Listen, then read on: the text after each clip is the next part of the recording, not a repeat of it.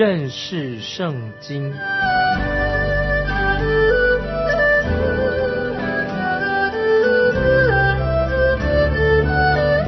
认识上帝的话，把上帝的话带到全世界。本节目是由认识圣经机构和环球广播电台联合制作，欢迎收听。亲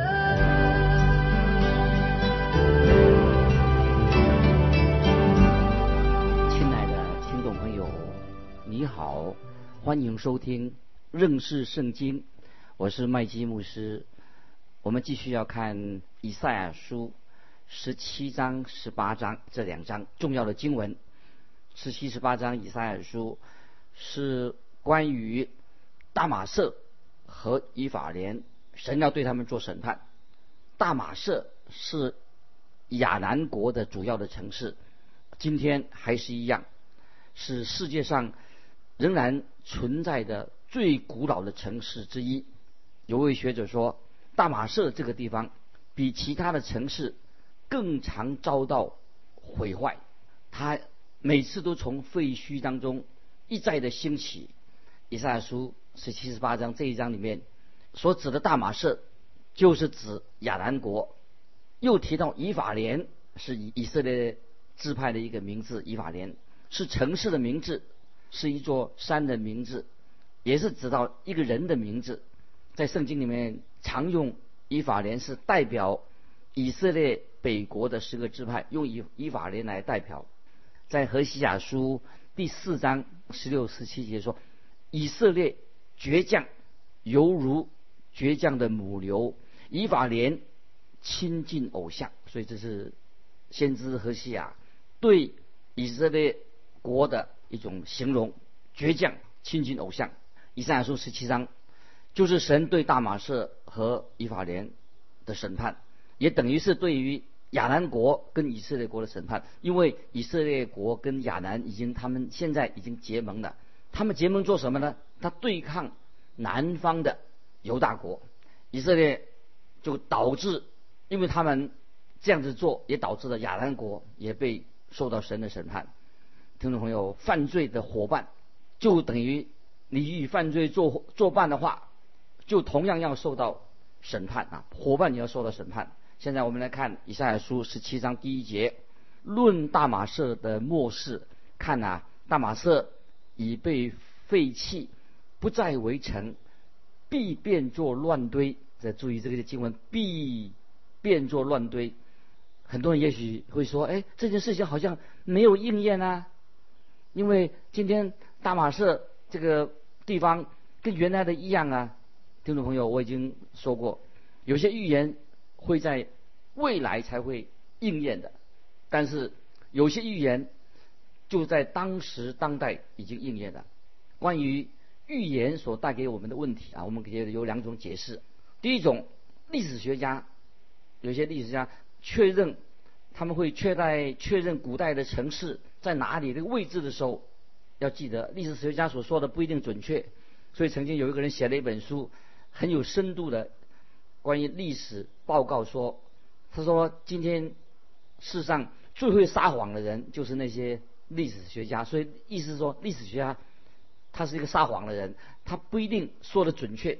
那么现在大马士附近有很多废墟，今天大马士附近有许多废墟，其中之一可能就是原来在以赛亚书这里所指的大马士。大马士就像许多的古代的城市一样。被摧毁之后，他们又重建了。当然，当然是并不是说他们会重建在原来的旧的地方、旧的地址上。也许他换了一个地方重建。可是我们看到圣城耶路撒冷，它的确就在原地建立起来的啊。今天我们知道耶耶路撒冷这个城也被毁灭过，他们在原地啊就建立啊原址建立这个耶路撒冷城，因为。对以色列百姓来说，这是非常重要。他们在原地来要建这个耶路撒冷城，那么我们最好把这些我们所提的问题啊，留给这些考古学家，给他们去研究吧，给他们去确定啊哪一个废墟是原来的大马士。那么这里第二件事情要听众朋友提醒的，大马士已经经历过多次的战争蹂躏这个城市，尽管它的位置改变了，但是它仍然大马士是世界上最古老的城市之一。经历了许多军队的践踏之后，它仍然保存下来。但是要记得，当大灾难的时期到来，它就不能够再存在了。记得啊，将来大审判、大灾难来临的时候，它就不能再存在的。大马士会被摧毁，就像以赛亚这里所预言的。它不会再成为一个城市的，就会变成一个烂乱堆。不论哪一种解释，都显明以赛亚他的预言已经是正确的。现在我们看十七章第二节，亚罗尔的诚意已被撇弃，必成为牧羊之处，羊在那里躺卧，无人惊吓。亚罗尔的诚意是指什么？就是靠近大马色的一个郊区，也曾经被摧毁过。那么这个事情已经应验了，将来。还会再发生。接下来我们看十七章三节，以法莲不再有保障，大马士不再有国权，亚兰所剩下的必像以色列人的荣耀消灭一样。这是万军之耶和华说的。我们看到北国以色列，他们要背负自己的重担，他们犯罪以后承受这个后果，就是承受了大马士犯罪，跟他们合在一起犯罪，得到神的审判，因为他们是结盟。根据《列王记下》十五章二十九节，以及《列王记下》十七章六节，都记载这两个国家后来被亚述的军队包围，百姓都被亚述军队把它放逐了。因此，我们可以说以赛亚的预言已经完全应验了，或者说部分已经应验了。那么，我认为这只是部分的应验而已，但是还要将来有一天。所有关于他们的预言，指向这两个国家的预言，都会一定应验的。那接下来我们还是要啊，再次谈到审判。我们看十七章以赛亚书十七章第十节：因你忘记救你的神，不纪念你能力的磐石，所以你栽上佳美的树秧子，插上异样的栽子。注意，在这里先知以赛亚是指北国以色列。神说对他们说的预言已经应验了，可是感谢神啊，今天以色列这个地方啊已经变成了绿地了。现在今天的以色列啊这个地方啊有很多的树木，橄榄山上面也片满了许多树林啊有树林，特别是当土耳其人他曾经控制巴勒斯坦，就是以色列这个叫巴勒斯坦这个地方这个地区，当时土耳其控所控制的地方是整片这个地方啊光秃秃的。那么现在经过第一次世界大战之后，英国在这个地方啊就种上了许多树。现在现在的以色列国啊，现在的以色列政府啊仍然继续执行这个政策，所以现在的以色列国是绿油油的一片的。接下来我们继续看以赛亚书第十八章，关于有五个审判要到来，就是古时河外啊对古时河外的审判。先知以赛亚他到底？指这个哪一个国家？什么叫做古时河外？是指哪个国家呢？在历史上无从查考，但是有很多的解释。有人说指这是埃及，但是我们知道以赛亚书十九章下一章啊，一个主题就是对埃及的审判。那么我认为最符合乎圣经的说法，就是指现在的伊索比亚这个国家。那么圣经里面提到有两个古时，一个是在亚洲的古时，在创世纪。第二章十三节，一个是在非洲，一个在亚洲，一个在非洲。那么我认为这段经文的古时，特别是所指的古时，是指非洲地区的古时，就是河外之地。古时就是指尼罗河，指尼罗河外。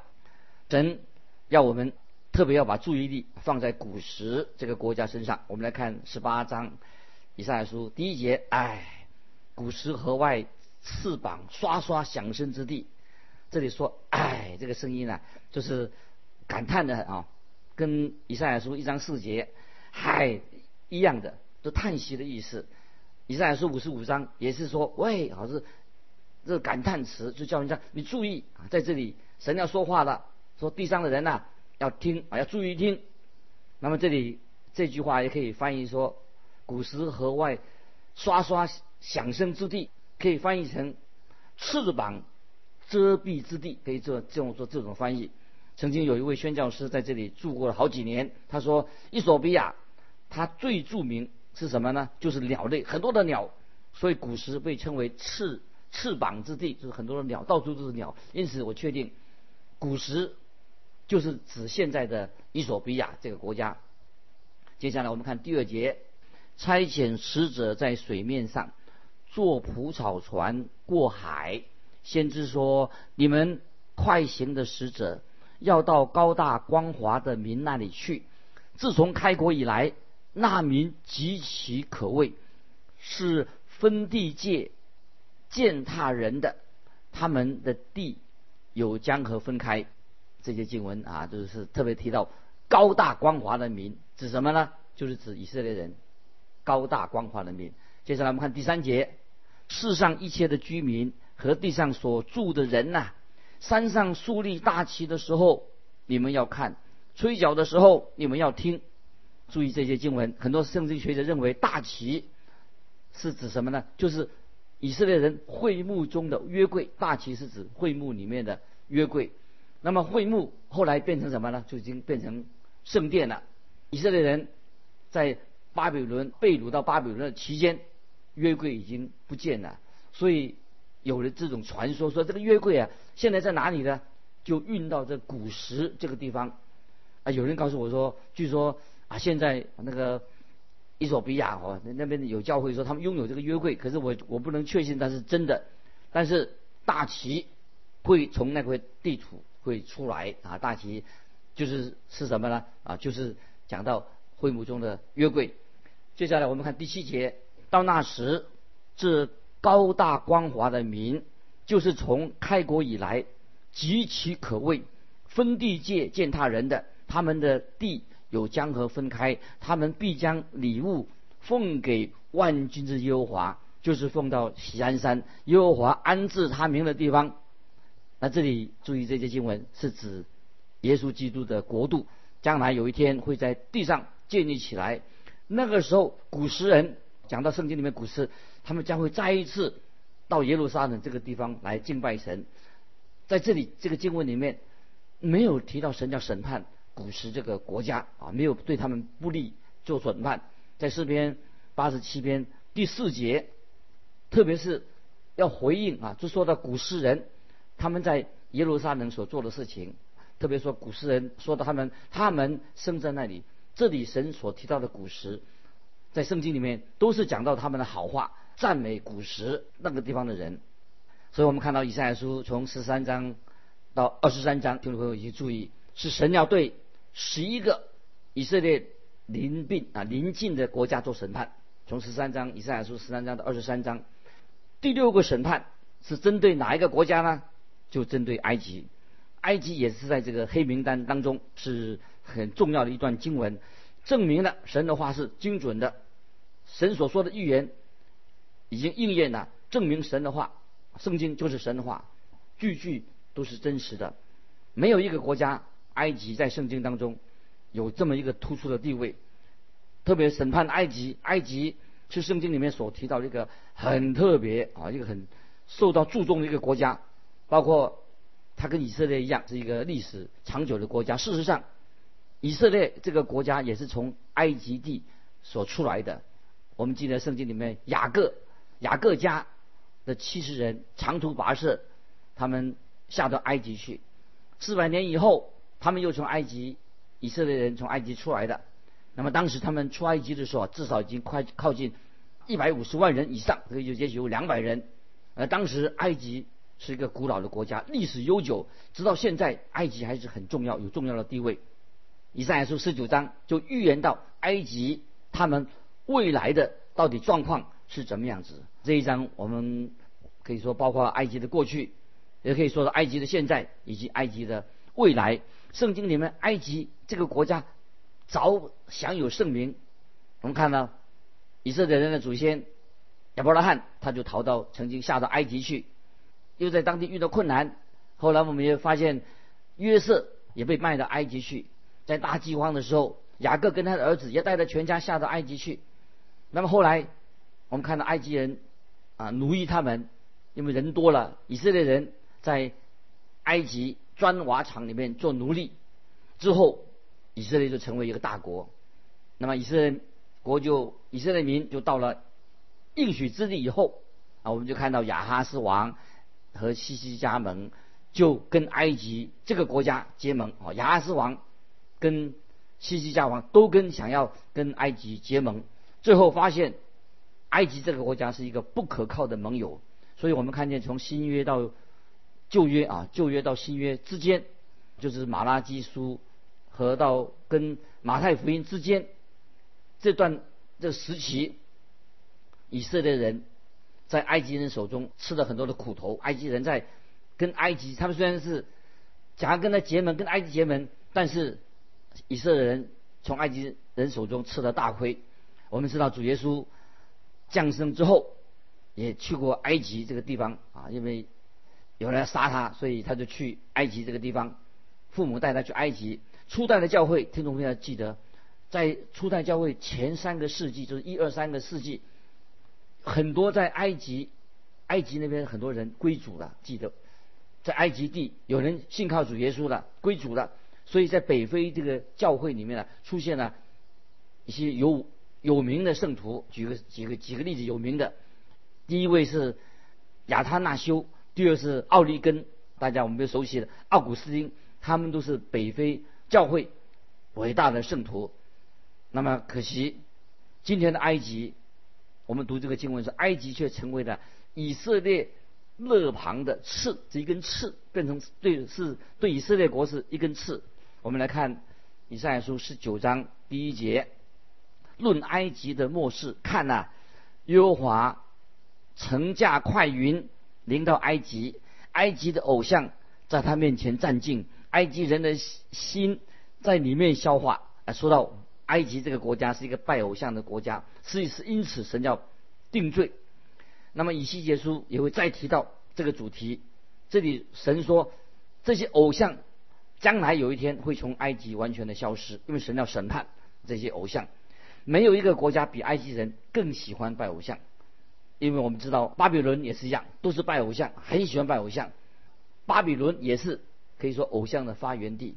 保罗在罗马书一章，罗马书第一章二十一、二十三节，就是说到，可以说是说到埃及的情况。听众朋友可以翻到罗马书第一章二十一到二十三节，这样说：像埃及的情况，因为他们虽然知道神，却不当作神荣耀他，也不感谢他，他们的思念变为虚妄，无知的心就昏暗了，自称为聪明。反成了愚拙，将不能朽坏之神的荣耀变为偶像，仿佛必朽坏的人和飞禽走兽、昆虫的样式。所以在历史里面，我们看到印证了埃及，他曾经之前他曾经信奉独一的真神，那么他曾经也可以说是敬畏独一的真神。后来他们已经堕落到什么偶像的拜，到处都是偶像，包括各种的动物、昆虫、鸟类。所以，当摩西带领以色列人出埃及的时候，说神只有可以说是发动战争，发动战什么战争呢？是要除偶像这种战争。所以，神就借着摩西的手，在埃及降下了十灾，目的就是要击打埃及的各种的偶像，从太阳神一直到尼罗河的青蛙、地上的狮子，每一样灾害都是针对埃及的假神，针对埃及的偶像。那现在。在这个经文里面，今天我们读到啊，神要乘驾云来驾云降临，就像乘马车一样，要摧毁埃及的偶像。现在尽管埃及人现在啊，现在尽管他们现在啊，他们信奉这个回教穆斯林教，偶已经把偶像哈从这个地上除去，从他们国家现在已经除去了。我自己曾经两次去过埃及这个地方。埃及，我觉得这个地方很奇怪，给我觉得怪怪。这个地方啊，出奇的黑暗，信耶稣的人不多。那么也说明，今天我们读以赛亚书十九章，这里神所说的预言已经应验了。我们来看第二节：我必激动埃及人，攻击埃及人，弟兄攻击弟兄，邻舍攻击邻舍，这城攻击那城，这国攻击那国。这是说到以赛亚时期，那个时候有好几个法老。兴起了，那么他们没有办法控制管理这个这么大的国家，军队也不听话，百姓也不尊敬敬畏那些在上掌权的，所以造成各自为政，那各个城邦兴起，各自独立，所以这段时间呢，那么兴起了很多大城市，这个时候兴起了，那么国家就分裂了啊，分成上埃及国、下埃及国，那么这是这个以赛亚那个时代。接下来我们看是第三节，埃及人的心心神必在里面耗尽，我必败坏他们的谋略。他们必求问偶像和念咒的、教鬼的、行巫术的。那个埃及人变成一个拜偶像，犯得这么严重，求问偶像、念咒的、教鬼的、行巫术的埃及。但是埃及也是一个很自以为傲的国家，他认为自己的国家比别的国家更文明。当然，我们知道说埃及的文明，所以现在现代的国家跟埃及的文明脱不了关系，因为很可惜，埃及他们。在这个以赛这个时代，又转去拜偶像，他们在极难当中就求助一些邪术，所以我们看到在摩西的时代，看到那个法老王就招了术士来，竟然来复制，想要复制摩西所行的神迹，所以我们看到他们当然没有能力能够复制摩西的神迹，就显示这个撒旦魔鬼在埃及他的势力，当时在埃及人的这个心里面。所以这个经文说了，埃及人的心神必在里面耗尽，很悲哀。埃及人的心神必在里面耗尽。讲到拜偶像的，这个是一个很悲哀的事情。这个国家他们会沦落，埃及这个国家就沦落到一个很低的水平。接下来我们看第四节，看到继续看到神对埃及的审判。我必将埃及人交在残忍主的手中。强暴王必辖制他们，这是万军之耶和华说的。这个审判临到他们，我们不能确定在历史上这个残忍的主是指哪一个国家，指谁。但是我们知道，埃及这个国家曾经一连串的被那些入侵者被镇压、被攻击，他们国家遇到很大的困难，导致埃及成为今天啊，所以为什么成为成为一个最贫穷的国家？接下来我们看第五节，海中的水必绝尽。河也必干渴，海是指那个当时的尼罗河，尼罗河是他们的水源。那么河是特别指建立在他们所河口建立的运河。当时这个河口它的水是河所灌溉到三角洲地带，保持通畅。因为很多的土壤是靠尼罗河的水来灌溉的。接下来我们看神的审判怎么样？第六节，河要变臭，埃及的河水都必减少枯干。维子和卢迪都必衰残。听众朋友直到，今天这些河水已经没有了，在三角洲这个地带，这个出口都堵住了啊！今天去那边观光，知道尼罗河沿岸看不到蔬菜，大河这个沿河边啊，本来以前都是有森林的绿地啊，但是一般的河都会有森林绿地，可是尼罗河原来什么都看不见。接下来我们看第七节，靠尼罗河旁的草田。并原尼罗河所种的田都必枯干，庄稼被风吹去归于无有。草田是指什么呢？就是草田是指那个造纸的紫砂草田，是埃及它主要的工业之一啊，让埃及带来财富都是造纸的。那么听说这个粘土板啊，就是在粘土板之后，那么这些紫砂草可以做成纸，所以当时的腓尼基人就把这个。紫砂草引到引进文明文明的世界啊，是从埃及人把这个东西引进来，把这个造这个纸，这个来源是哪里的？就是埃及尼罗河沿岸的植物。但是今天在尼罗河沿岸，这种植物就看不到了，造纸就看不到了。接下来我们看第八节，打鱼的必哀哭，在尼罗河一切钓鱼的必悲伤，在水上撒网的都必衰弱。那么是讲到什么？之前，埃及的渔业很发达，当时尼罗河充满了鱼。当以色列民出埃及的时候，他听众朋友还记得吗？以色列民出埃及的时候，还很想念在埃及吃过的鱼，所以他们到了旷野以后，以色列人啊，神没有给他们鱼吃，神给他们肉吃，啊，给他们让他吃鹌鹑。可是以色列人不喜欢吃鹌鹑，他比较喜欢吃埃及的鱼。可是现在鱼没有了，今天渔业不再是尼罗河沿岸的主要的生机了。这个告诉我们说，以赛亚所说的预言完全应验了。神在这里说，打鱼的人必哀哭，因为他们打不到鱼，没有鱼的。接着我们看第九节，用梳好的麻造物的和织白布的都必羞愧，那么埃及人他种亚麻做什么呢？就制造好的这个织成衣服的最好的产品。